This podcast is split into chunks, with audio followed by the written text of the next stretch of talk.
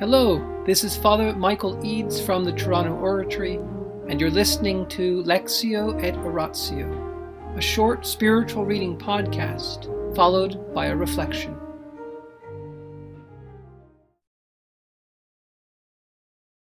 The Practice of the Presence of God by Brother Lawrence of the Resurrection, Letter 3 to a Nun,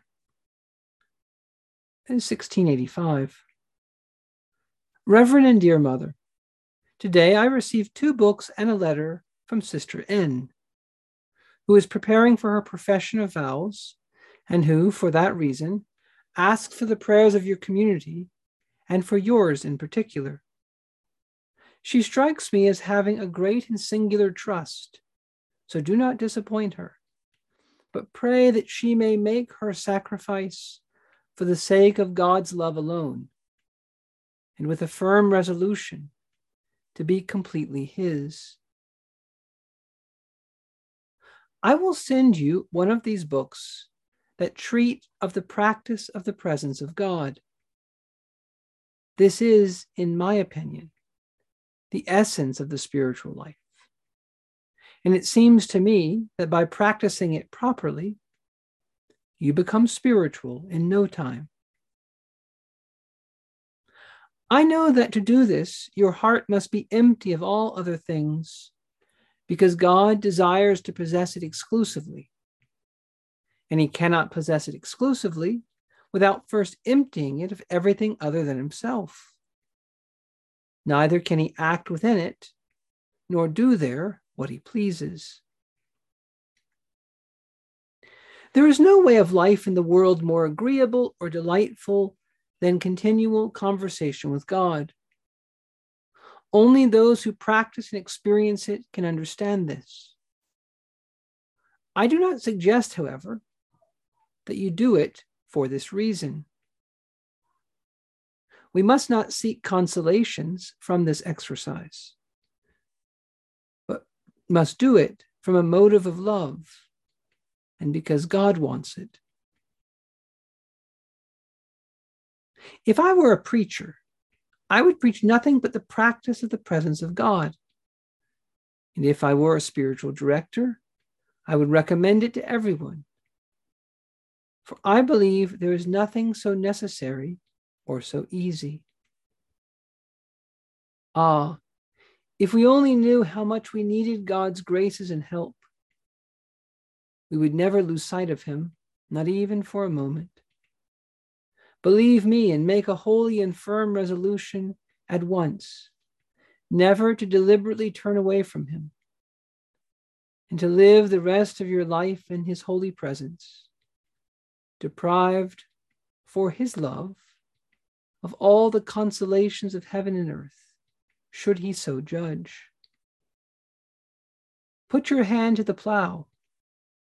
If you carry this out properly, you can rest assured you will soon see the benefits. I will help you with my prayers, poor as they are. I commend myself fervently to yours and to those of your holy community. My regards to all and to you especially, yours. In the name of the Father and of the Son and the Holy Spirit. Amen. Angels of God, our guardians dear, to whom God's love commits us here, ever this day be at our side, to light and guard, to rule and guide. Amen. Most Sacred Heart of Jesus, teacher of teachers, have mercy on us. Saint Philip Neri, gentle guide of youth, patron of thy own, vessel of the Holy Ghost, pray for us. In the name of the Father, and the Son, and the Holy Spirit. Amen. Notice the emphasis in this third letter on love. He wants this young nun who's about to make her profession of vows, that is, of poverty, chastity, obedience. He wants her to do it for the sake of God's love alone. He doesn't want her to do it for any other motive. He wants her to make this vow, these professions of vows, this promise made directly to God with a firm resolution to be completely His. This is very similar to how He wants us to approach prayer. Can prayer be full of consolations? Yes. Can a life of continual conversation be, with God be agreeable and even delightful at times? Yes. But he says, don't go after it for that. Don't be greedy. Don't try to have a life of prayer because you want to feel good about yourself or because you want to have some consolation or, or any reason for yourself. Yes, it'll help you. Yes, it will redound to your spiritual growth, but it will do so even more if we do it for God's sake, because He wants it from some motive of love, that is, some motive by which we want to give ourselves to God, some motive by which we want to do things because He asks it.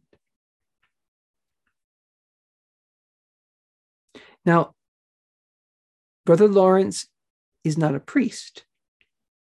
Do you notice that the how he says, if I were a preacher, because he's not, and if I were a spiritual director, which he's not. You see, Brother Lawrence was a lay brother. He spent 50 years working in the kitchen and repairing sandals.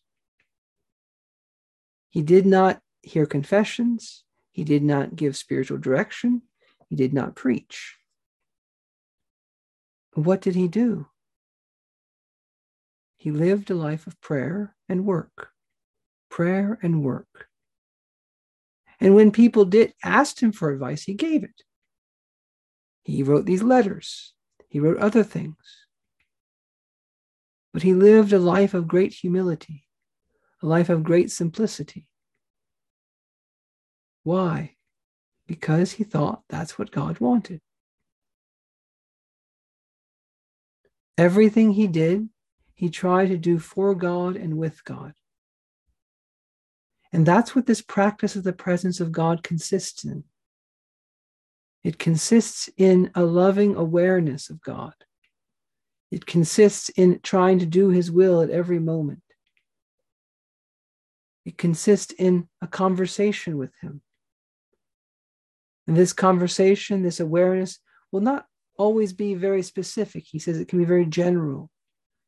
It's a kind of a, a, a, sense that the mystery of God is around you, or a sense that the mystery of God is within you, or that somehow our Lord is watching us, or that somehow our Lord is with us.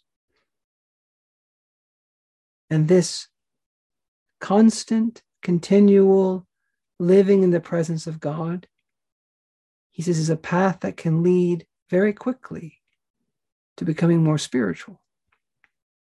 He says, in fact, it is the essence of the spiritual life. And so, no matter where we are in the spiritual life, he would encourage us to practice it. And even though it's very difficult at first, he says, persevere, persevere. It will really pay off. In the name of the Father, and the Son, and the Holy Spirit, amen.